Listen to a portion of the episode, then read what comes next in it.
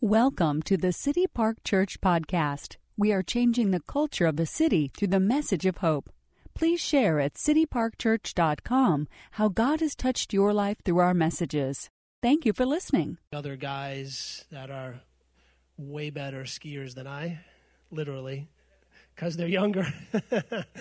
but um, Lake Tahoe has so much snow, it's almost too much. Um, it, it was too much actually. We couldn't fly out on Sunday because we couldn't make it back to Reno. So I mean, literally, you you uh, ride down the streets and all you see is the garages of houses, and the whole house behind it is covered in snow. I mean, they've had 40 feet of snow. Uh, some of the ski areas are, are what they call the 600 inch club, where they've actually, from the beginning of a season, gotten 600 inches of snow. So divide that by 12. How many feet is that? A lot. How many know God is the God of more than enough? Amen? that's who He is, and uh, that's what He wants to do for us. Do you realize that God wants to do more for you than He wants from you? Do you guys get that? He wants to do more for you than He wants from you. And uh, I'm going to be talking a little bit about that today. But first, let me go over a couple announcements. First of all, welcome. If you're a first time visitor, we'd love to give you a free coffee downstairs. And the ushers have a card for that, a visitor card. Just fill that out and turn that in if you haven't gotten one already. Um, the next step class tonight, if you haven't gone through the next step class, very beneficial. You get to hang out with us. We'll have it at our house tonight. And there's a, um, a blue card. Just fill that one of those blue cards out and uh, turn that in, and we will contact you and give you directions if you don't know how to get to our house.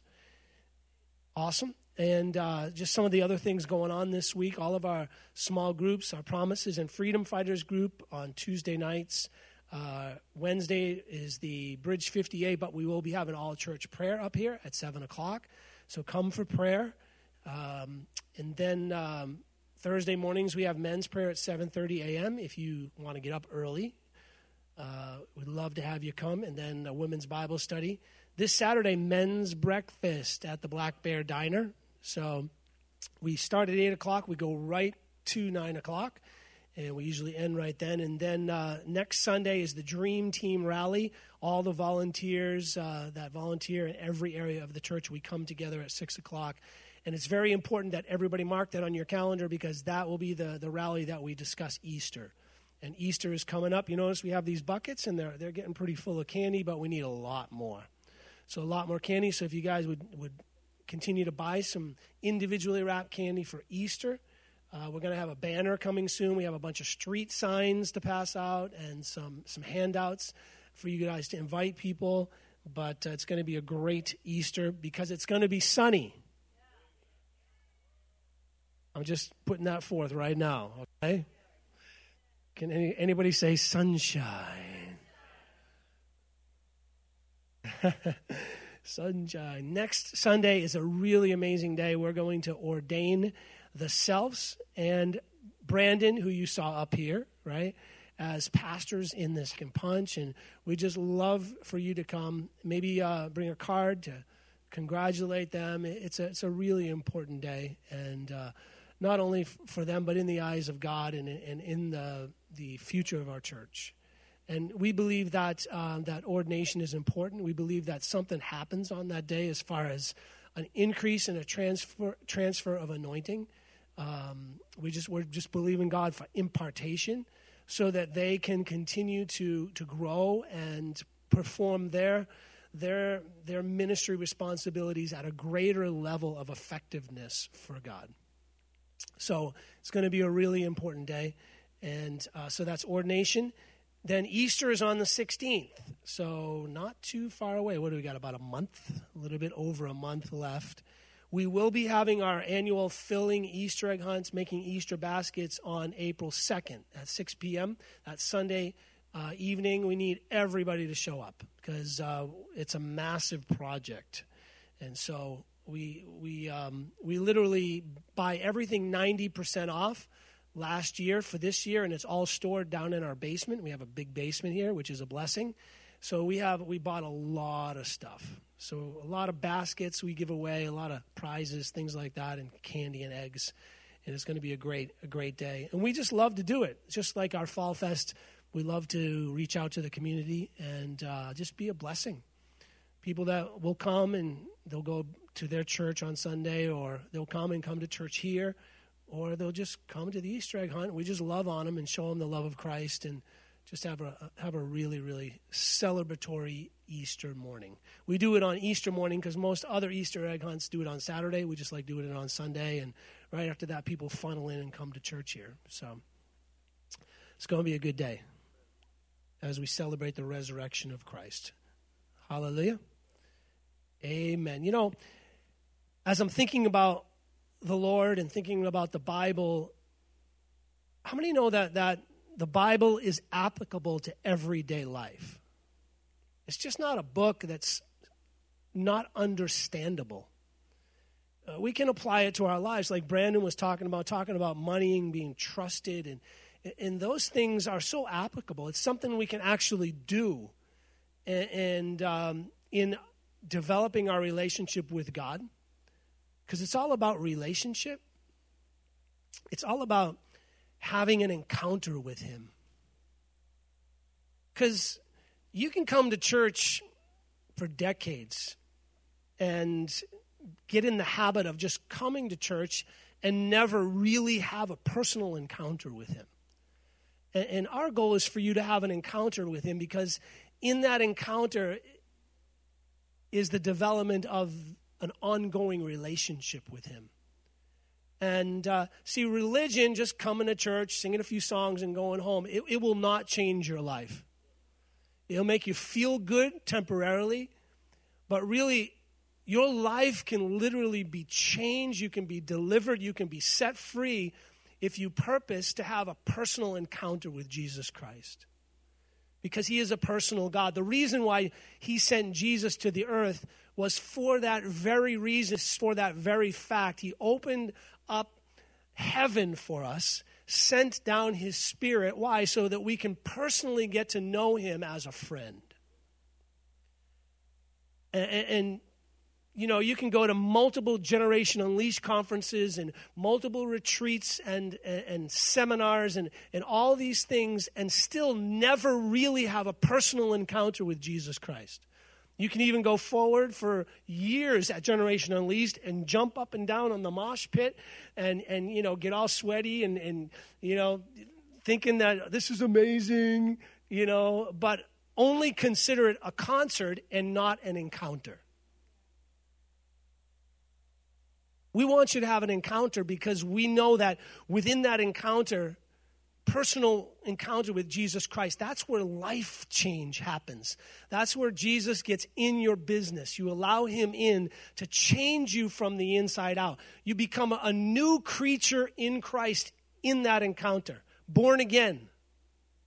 Whatever, whatever biblical name you want to attach to it, God changes you from the inside out and gives you his power, gives you his ability, gives you his love, his peace, his joy, his patience, the fruit of the Spirit come to live in you, the gifts of the Spirit become available to you.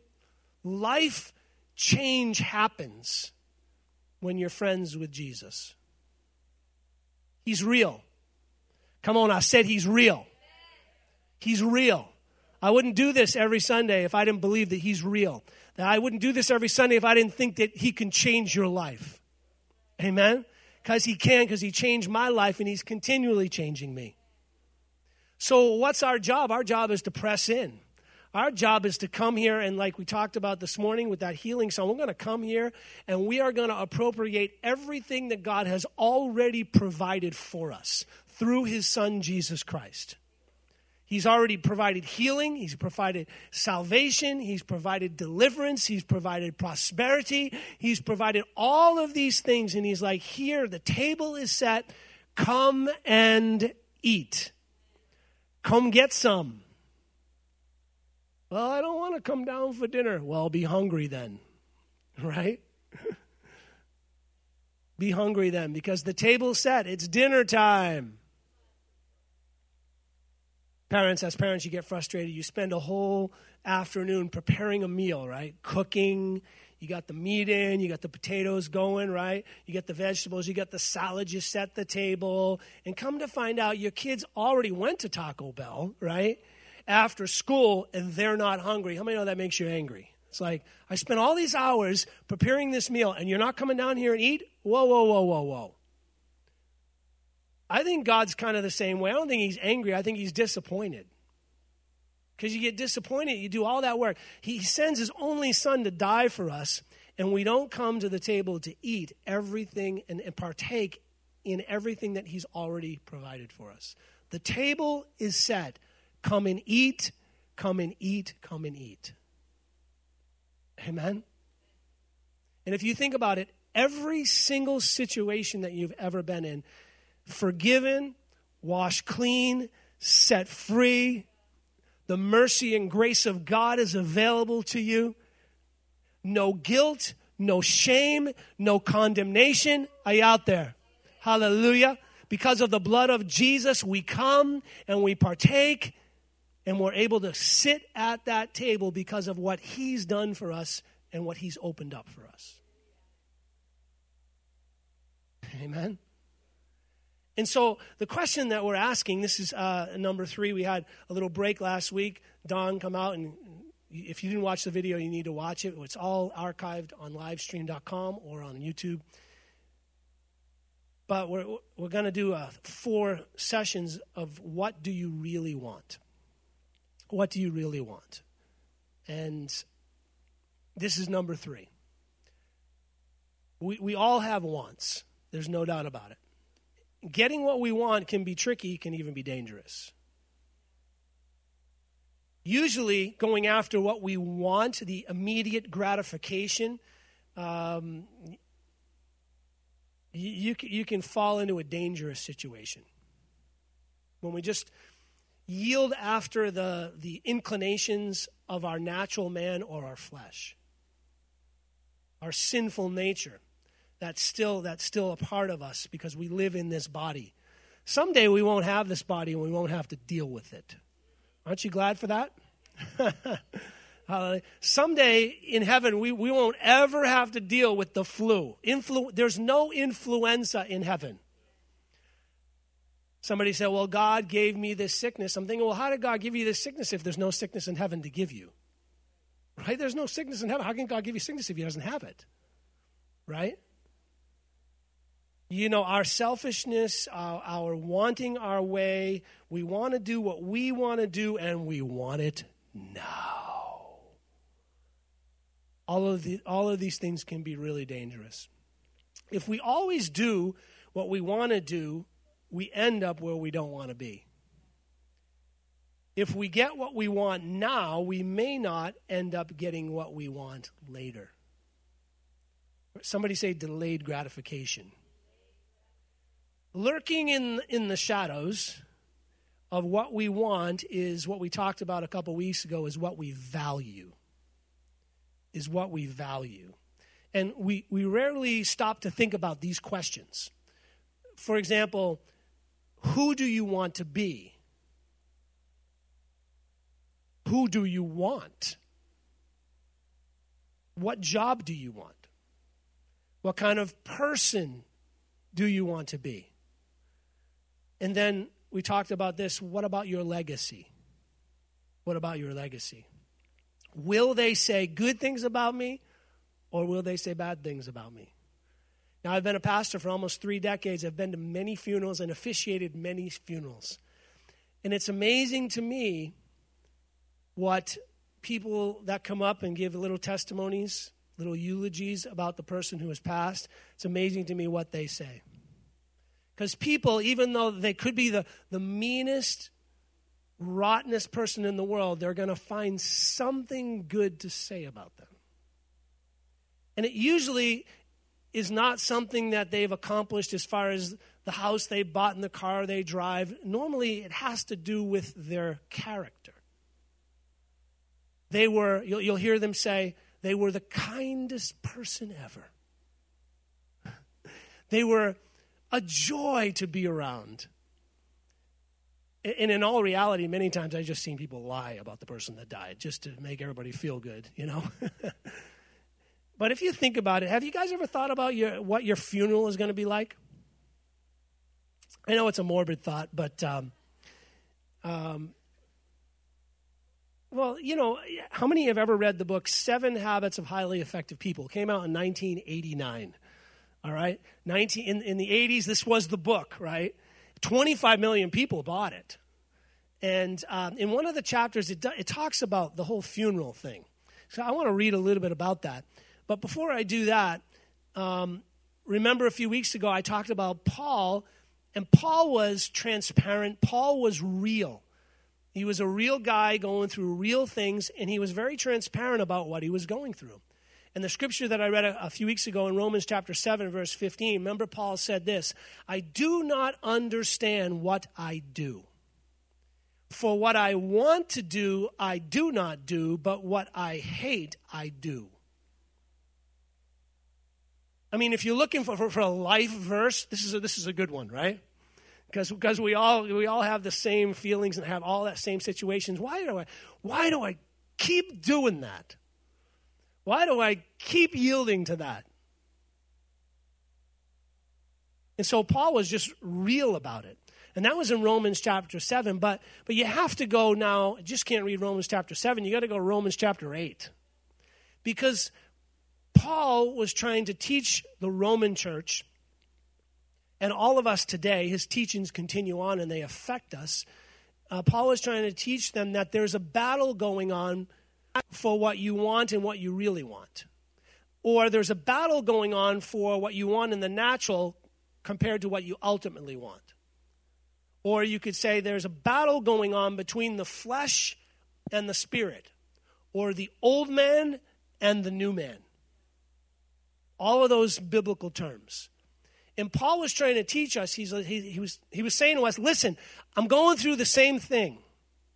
I, Paul, great apostle, builder of churches, raise, raising leaders, you know, preached uh, really to the whole known world, the whole Gentile world at that time, and, and saw many people come to Christ and many churches planted, but he still struggled just like us.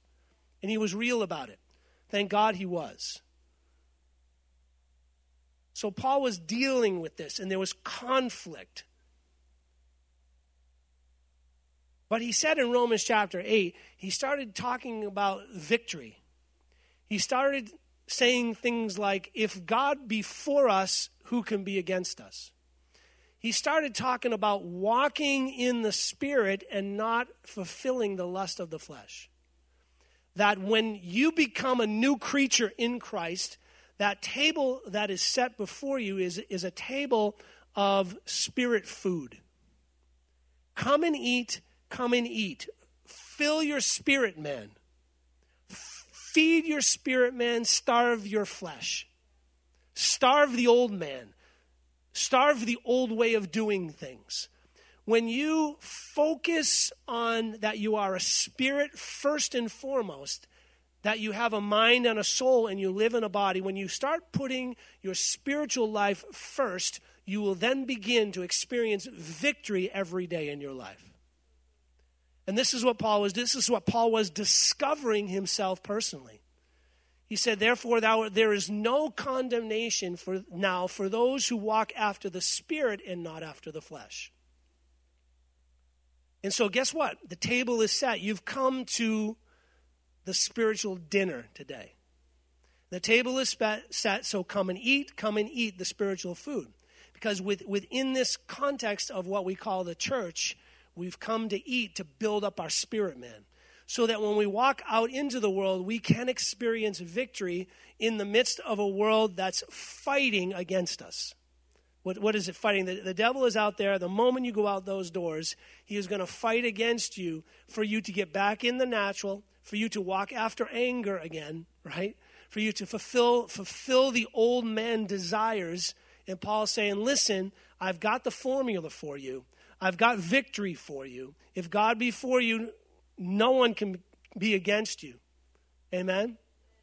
Hallelujah. And I'm able to work out all things for your good because you are called according to his purpose. right? And in the context of Romans chapter 8, where that is found, he says that in the context of, I can work all things out for your good when you focus on spiritual food and walking in the Spirit and not following after the flesh. Because the wages of sin is death. It's a slow death. Thank God. But it can be death. 25 million people read this book. On page 96 in my old book, in the new version, it's page 103, in case you want to know. If you haven't read it, it's a good book. The subtitle is Powerful Lessons in Personal Change. Dun, dun, dun. Are you ready? In your mind's eye, he says, see yourself going to the funeral of a loved one. Picture yourself driving to the funeral parlor or chapel, parking the car, and getting out. And as you walk inside the building, you notice the flowers, the soft organ music. You see the faces of friends and family you pass along the way. You feel the shared sorrow of losing, the joy of having known that radiates from the hearts of the people there. Now, as you walk down to the front of the room and you look inside the casket, you suddenly come face to face with yourself. This is your funeral. Three years from today. All these people have come to honor you, to express feelings of love and appreciation for your life. As you take a seat and wait for the service to begin, you look at the program in your hand, and there are to be four speakers.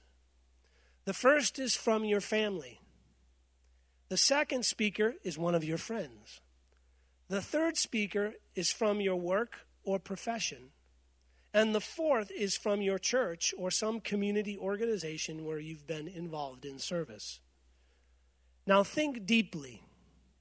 What would you like each of these speakers to say? about you and your life. What kind of husband, wife, father, or mother would you like their words to reflect? What kind of son or daughter or cousin? What kind of friend? What kind of working associate? What character would you like them to have seen in you? What contributions? What achievements would you want them to remember? Look carefully at the people around you. What difference would you like to have made in their lives? There's nothing like a funeral to straighten you up and to gain greater perspective on your future. And then you'll read down in the chapter, and in bold it says, Before you read any further, take a few minutes to jot down any expressions. Now, I don't know about you, but when I read a book, I don't want to do that. Have you ever experienced that? Because what's the goal of reading a book? To finish the book, right? so you don't stop and you don't engage in these exercises, right? And then it says, the question says this if, as you fill in the blank, what would I want blank to say about me? What would I want my son or my daughters? What would I want my wife to say about me? Or the guy that I work with? Or my boss? Or my friend? Have you noticed that the older that we get and the more mature that we get, that our definition of success has little to do with accomplishment. If we really consider what we want and what we value, in that we find our definition of success. At a funeral, most of the time, in my experiences, and I've been to many, people aren't talking about, like I said, all the things that you've acquired you know, and the vacation home that you have and your Lamborghini, your Lambo that you drive, right? Because I know many of you have one in the parking lot, right? Not. They talk about how you treated people. They talk about your character. See, me personally, I'm a forward motion person. I, I like goals. I like to see things done, and and um, if you hang around with me long enough, I'll push. You know, uh, you know, a couple decades ago, I pushed more, but I've I've softened over the years. You know, gotten become more pastoral. You know, you could say, you know, have more grace, but I'm still a pusher. You know, I want to. I like to see things accomplished. I like to th- see things bought. I like to see things renovated. You know, finished. You know, you know. Don Don Don will know that I'm a pusher, right? He's worked with me many times. We got to get this done. We got a time limit. It's kind of like when we put the insulation in the building. I begged everybody. We had a service outside, remember? The sheetrockers were coming on Monday, and we had to finish all the insulation in this building. And I begged everyone. I said, please do not leave me until this is done. We got to finish this because sheetrockers are coming Monday. And it was not fun. But we got it done, right? Just pushing. See, to get what we really want, we've got to discover what we really value. And every day of your life, when you wake up, you've got to prioritize your values. We have to ask ourselves what is the most important in our lives? I mean, I value progress, but I also value integrity. I value being a person of my word because I know that as a person of my, my word, I, I develop trust with people develop relationships because honesty is the foundation of relationships and trust. And so there are times where I've given my word and then I stepped back and I say, and I think to myself, why did I say that? But I, I will literally, you know, kill myself trying to get it done because I want it to be done. Because I don't want to go back on my word. And, and I know there's times you need to call and say, hey, you know, I overextended myself. You know, the, the, the honorable thing is to actually call and explain yourself, right? And not just avoid the situation. But there's many a times I just thought to myself, oh, dang, that was dumb. Why did I say that? I can't do that. You know? But you just go for it anyway. So there's a, a, conflict in me between integrity and progress. You know, in the business world, it is so easy in our culture to be dishonest.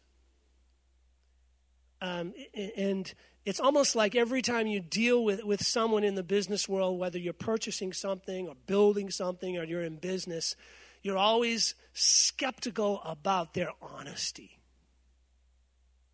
And as a believer, honesty can cost you a lot of money, but not ultimately. Because we know that God is for us and not against us, and that God will make a way even if it looks like through your honesty you're going to lose, but eventually down the road, God will help you to win. And it'll put you further than you could ever be within your own power or your own smarts or intelligence. Because that's how God works. Because why? Because He's for us. Right? What we what we want immediately is rarely what we want ultimately we should actually take this a step further. I think as believers, as Christians, we should be asking this question What does God really want? What does God really want? And, I'm splitting this up into two sub questions here. Is this what does God really want from us? And what does God want for us? When the disciples came to Jesus, they were asking, Hey, could you teach us to pray? Could you teach us to pray, right? And Jesus sat down and he taught them the famous prayer. The first words were what? Our Father. Come on, let's say that together. Ready? Begin. Our Father. I can bet that the disciples were thinking, Really? Whoa. We've never started a prayer like that. You know, we call him Jehovah or, or Almighty God. but you want us to address him as our Father? You want, you want us to literally address God as our dad? Our heavenly papa? Blow in their minds. This was, this was a huge revelation to the disciples, and it's still a huge revelation to us today and the church across the world because there's so many that know God as God, but they don't know God as Father. Because as a father, I want more for my children than I want from my children. Amen? It's the same way with our Heavenly Father. He wants so much for us. Doesn't mean He doesn't want anything from us, but it's in the midst of receiving what He has for us, we develop an appreciation and we want to do for Him our wanting to do for him is not religious or robotic. It's developed out of a love and appreciation what he's done for us and the relationship that we've built together with him. Amen. That's why if you come to church and, and, you and you serve without having that personal encounter and that personal relationship with Christ, your service can become stale. You can become bitter and angry and easily offended. Amen? Especially if the pastor asks you to do something else, you know? Oh my gosh, he wants me to do this now. You know? Whereas when you're doing it out of a heart of gratitude for what he has done for you, that you know that he has saved you, and, and, you know that you know that you know that you have eternal life, and that free gift belongs to you. Amen? And that assurance, that assurance of salvation is on the inside of you. Not because of what you've done, but because of what He's done. Amen? By grace are you saved through faith. Not, not in your own works, but it is a gift of God. And that gift is amazing. That gift is, is, is opens up the doors of opportunities and possibilities as you live on this earth to follow your dreams and become successful in whatever you put your hand to. How many know the Bible and the Word of God works and is applicable to your everyday life? Amen? God is working for us. He wants so much for us. Hallelujah. Good parents first want for their children, not from their children. And our Heavenly Father is the same way. What we want naturally is at odds what, with what we ultimately want and what God wants as well. But I really believe that we are closer to wanting what God wants from us than what we think. What does God want for you? If God were to have his way in your life, here is what Paul says it looks like. Remember Paul. Paul was struggling with the same things. Struggling with his old man, new man, struggling to put the new man and the spirit man first. Dealing with thoughts, dealing with demonic accusations, dealing with the fiery darts of the devil, according to Ephesians 6, coming at your head, dealing, dealing with his shortcomings. Paul had to deal, deal with all that. He had to battle just like we battle every day. I can imagine when he's up there standing in front of a crowd preaching the gospel, not only is the devil lying to him that you actually killed Christians, Paul, but there's some people in the audience here, the parents of some of the Christian sons and daughters that you actually killed. How dare you stand up in front of these people and preach the good news of the gospel? How dare you proclaim peace and patience and joy and salvation and goodness. In Galatians chapter 5, if you want to turn there in verse 19, we read this portion last week, but I want to continue on with this portion of Scripture because Paul literally in detail describes the, the acts of the flesh. And in the first line in Galatians 5:19, he says this, "The acts of the flesh are obvious." It's like Paul is actually saying, I don't really need to list them out because we all know what they are. I mean, they're obvious. But then he feels led by the Spirit of God to actually list them sexual immorality, impurity, debauchery, idolatry and witchcraft, hatred, discord, jealousy, fits of rage, selfish ambitions, dissensions, factions, and envy, drunkenness and orgies and the like. And then Paul is like this I warn you as I did before. This wasn't the first time. This wasn't the first time. As a youth pastor, I, I, I, I was a children's pastor for many years. And then my senior pastor came to me at the church in Tacoma we worked at. He said, um, I want you to take over the youth. I was like, Well, I'm not a youth pastor, I'm a children's pastor. We were traveling, doing conferences, we, we were children's gurus. He goes, Well, I know that you can do in the youth what you did in the children's, build a team, you know, fix this worship team. The youth band was just a mess. They were, it was just dissensions, there was selfishness, there was anger going on, there was vying for positions in the youth band. So, you know, we went in there and tried to put this together, but I'm thinking to myself, what am I going to preach to the teenagers?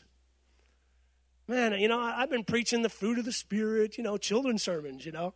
Uh, talk about, I can't, just can't talk about Noah and, and I can't build a big Noah's Ark on the stage or talk about the walls of Jericho coming down. When I was a children's pastor, we'd stack up boxes and paint them like rocks and we'd knock them over. You know, we'd walk around them seven times and blow the trumpets and we do all of these things as a children's pastor. What am I going to preach on to these teenagers? And so I went to another youth pastor in town and said, well, What do you preach on? He said to me, Sex. I said, Really? He goes, Yeah, if you preached on sex every single Sunday, you'd hit the target 100%. Because that's, what because that's what they're dealing with. That's what they're being attacked with. Paul knew it too. He said, I warn you as I did before, that those who live like this will not inherit the kingdom of God. But I love the next word. But, come on, somebody say, but. Come on, somebody shout, but. I love it because Paul, he just laid it out, but then he gives you the answer. He's like, listen, here's what we're dealing with. We all have these temptations. We're all going through these things, the acts of the flesh, what we naturally want compared to what we ultimately want. We, we all yield to things we don't want to yield to. I've done it myself. I'm guilty of it. I'm trying to get the shame off me. I'm trying to walk in the Spirit. He lists all these things out because I guess the Galatians actually needed a little input in here. Amen. As did the Romans, as did the Thessalonians, as did the Corinthians. They all, guess what? They all had the same problem. The Corinthians were probably the worst the Greshamites. He said, But the fruit of the Spirit is love, joy, peace, forbearance, kindness, goodness, faithfulness, gentleness, and self control. Hallelujah. Can we read that? You guys keep that up on the screen. But the fruit of the Spirit is, come on, read it with me love, joy, peace, forbearance, kindness, goodness, faithfulness, gentleness, and self control. How many need a little dose of self control? Hallelujah. And what he says here against such there is no law. What is he saying? There is no law. Paul's not talking about rules and regulations. He's not talking about do's and don'ts. He got free from that Pharisaical spirit going around making sure everybody was following the law and following the Torah, calling people on it, dragging women out of their house and wanting to stone them. They did this on a regular basis. The do's, the don'ts, the guilt, the shame, the condemnation. Against such there is no law for these. Why? Because when Jesus came to live inside you, when you had a personal encounter with Him, when you became born again, guess what? All of these fruits came to live in you. 100% fruit of the Spirit lives now inside of you. He put all of His love in you. He, he deposited all of His peace in you. He deposited all of His joy in you. He deposited all of His patience in you. All of His forbearance. All of His kindness. No, no, no, no. Wait a minute. I, don't want it. I don't want it. Wait, wait. I, I just want my Lambo, or I want that job, or I want that house, or I want that cute girl. I don't want this other stuff. No, no, no. Please, please, please, please, please. Did you know that the first three of these, love, joy, and peace, will, will literally solve all of your problems?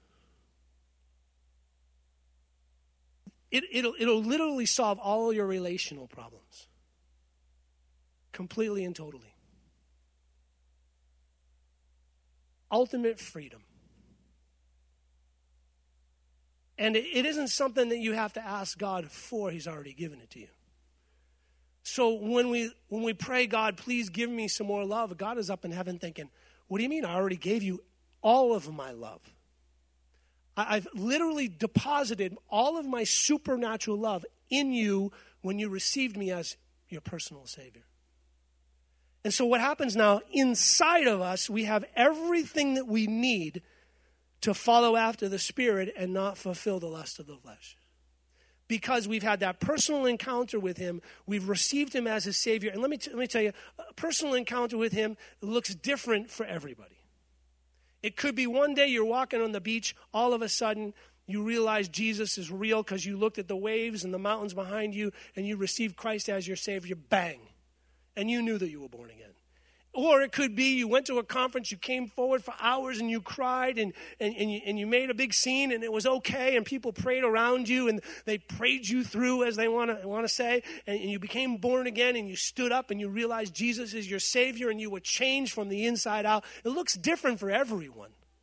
Amen? I mean, I was at a, a, a youth conference after I graduated from college with a bunch of Baptist people preaching. I'm supposed to be a leader in the youth group. They, they recruited me to come to this conference to come help. I wasn't born again. I didn't even know what it meant, but I heard this Baptist preacher talk about it. And we were sitting on the floor of this gymnasium in New Hampshire, and he said, If anybody wants to receive Christ, raise your hand. And I'm thinking to myself, I'm a leader here, but what the heck? I'm going to raise my hand anyway. I got born again right there, and I know it. I know it. And if I hadn't received Christ at that point in my life, I would have, I would have committed suicide because the battle was raging. God had me marked, but so did the devil. And he did not want me to do what I've done for the past 30 years. It's the same for you. You are marked by the Spirit of God. God has a plan for your life to love and to deposit that love not only has He given you enough love to satisfy your own needs, He's given you an overflowing, abundant love, more than you'll ever need to spread across the world, to spread throughout your family and your friends. More snow than you'll ever need to ski on. God's given you more love than you'll ever need to live by. Amen? Because He's more than enough more than enough. More than enough. He supernaturally put his love in you. My love factor is fulfilled by you, God. And now I have love for people that I never had before. Love and compassion for people that I never thought I'd ever have. That joy, that unexplainable joy that comes on the inside of you that is contagious wherever I go. That peace or that contentment that surrounds my life in every circumstances and guides me through everything that I go through. Against such there is no law, Paul says. He said, listen, 24, those who belong to Christ have crucified the flesh with its passions and desires. Since we live by the Spirit, let us keep in step with the Spirit. Don't get out of step. Keep in step with the Spirit. When Jesus went looking for disciples, Remember now, Jesus is the expressed image of the Father in heaven. He said, If you've seen me, you've seen the, the Father. And so, as he's going to recruit his disciples, what's the first thing that he tells his disciples? Come, follow me. He didn't say, Come obey me. He didn't say, Come submit to me. Basically, the same thing Paul's saying Come, follow me, keep in step right behind me. I'm going to teach you, I'm going to love you. I'm going to show you what, what life is really about. An abundant life on this earth that you've only dreamed of, that you've tried to attain in the natural and you know it's failed, where you've tried to find love in all the wrong places. Your love and your security and who you are needs to be founded in Him and Him alone. Can you say amen?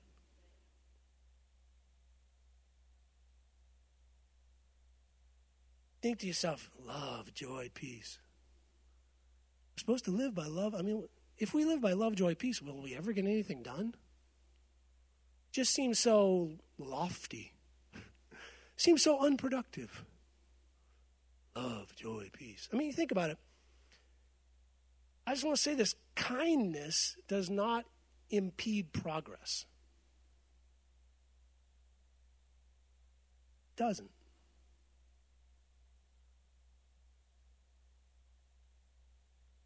For some, they just feel like Christianity doesn't work. And I'm thinking, come on. I mean, if you read the line there, let us not become conceited, provoking, and envying each other. I mean, what if everyone in your company, there were no egos, no provoking, and no jealousy? Talk about getting things done. Right? Talk about practical instruction.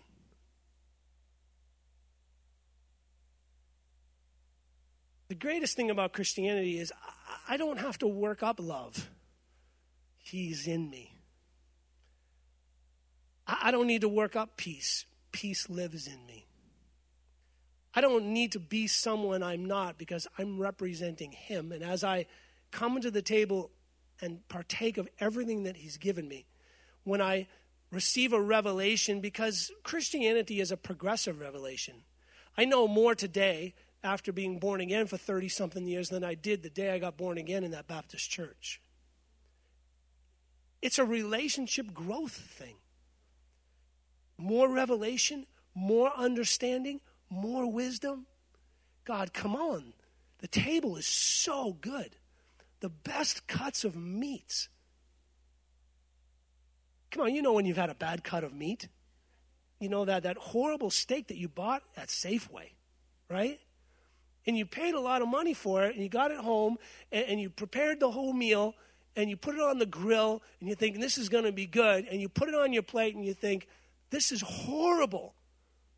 And you don't bring it back because it's cooked.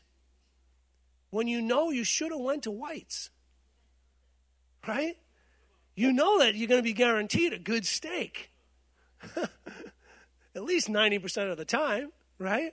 And you just learn, you think to yourself, why do I keep going back doing the same things over and over again, expecting different results? Just go to the source. Come to Jesus, the source of abundance and life, the one who's for you and not against you, the one who has an amazing life for you. As we keep in step, walking in the Spirit and not fulfilling our, our lofty, immediate gratification desires, God has the right husband or wife for you, young people. Can you say amen? God has the right person for you. Fall in love with Him first. Amen? Because even in marriage, if you get married and just depend upon your spouse to be your all in all, it will not work. A person in the flesh will never fulfill all of your inner desires and all of your inner wants. That is reserved for Jesus and Him alone. That's the way He created us. These are the things, when we think about our funeral, that we want to be characterized by. The things that we value, the things that we need to pay attention to. What we really want and what God really wants for you are closer than you think. Meaning, significance, legacy. And I don't want you to settle for what you want.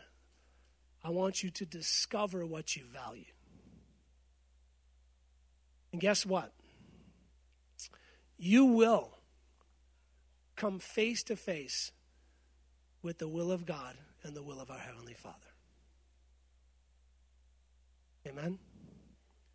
Let's all stand up.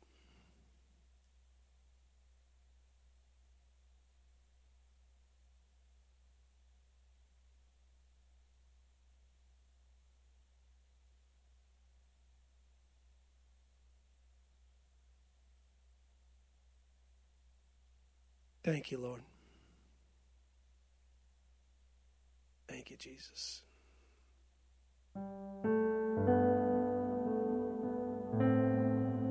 God is good. Amen. God just keeps telling me the Bible is applicable, it's real. And it works as much today as it did back in Paul's day when he wrote those letters initially. It, it works. And I'm so glad that we have a God who's real and we can know and we can talk to. And, you know, just talk to Him. Don't be silent. Tell Him what you're dealing with. Even though He knows, tell Him what you're struggling with. Just be real with Him. Give it, give it over to Him. You know, it talks about boldly becoming, boldly coming before the throne of God and the throne of grace. It's, it's only guilt and shame that'll keep you from doing that. You've got to learn to forgive yourself. No matter what, what's gone on in your life, you've got to know that the blood of Jesus not only covers your sin, but wipes it away. And, and it's, it's by his blood we come to that throne of grace. And so stop avoiding the very thing that you need. You need his presence, you need his wisdom, you need his input. You need to know how to operate all the things that he's deposited in you when you became a Christian. Because not only is his word the instruction manual on how to live out the joy, but it's also through the instruction of the Spirit. The Spirit always agrees with the Word, but the Spirit expounds upon the Word and helps us and applies it specifically to our personal situations. That's how personal of a God we are. And that's how much He cares for us. So I want you I want to encourage you to forgive yourself, to get past the guilt and the shame, and, and just to say, shame off me. You know, shame, shame off me. Come on, say that with me. Shame off me. Come on, say shame off me. Shame off me. Hallelujah. And the devil may, may say to you, Well, do you know how many times you've done that? Well, guess what? Shame off me. Blood of Jesus cleanses me and washes me free because I'm free. And I'm just going to, to the best of my ability, just get back in step. Back in step, back in step, back in step, back in step, back in step. I'm going to follow. That's what I'm called to do. Thank God I don't need to be out in front leading, right? I'm just going to follow Him. I'm going to trust you. I don't want responsibility. You here here you are, Jesus. I'm going to follow you. Teach me. Teach me to walk in that patience. Teach me not to be angry. Teach me not to be jealous. Teach me not to inflate my ego. It can be as worse as having no confidence. Teach me to be balanced. and teach me to follow you and teach me to trust you. Amen. Every head bowed, God, we just thank you, Lord. Thank you for your word. Thank you for being applicable to our lives. Thank you for an encounter with you. I just want to I, I don't even know. I, I, I know many people have gone. I know the time change messes things up. And, and I know we have some visitors. I've never seen your face. I'm so glad that you're here. You're welcome. Maybe this is your first sermon you've ever heard, or maybe you've been coming to church for decades, but you think to yourself, I've never really received Christ as my Savior. Maybe you're a young person and you're just riding on the tails of your parents because your parents drag you to church every Sunday. Guess what? That's not going to cut it. It won't cut it. I want to encourage you to have your own experience with the Lord.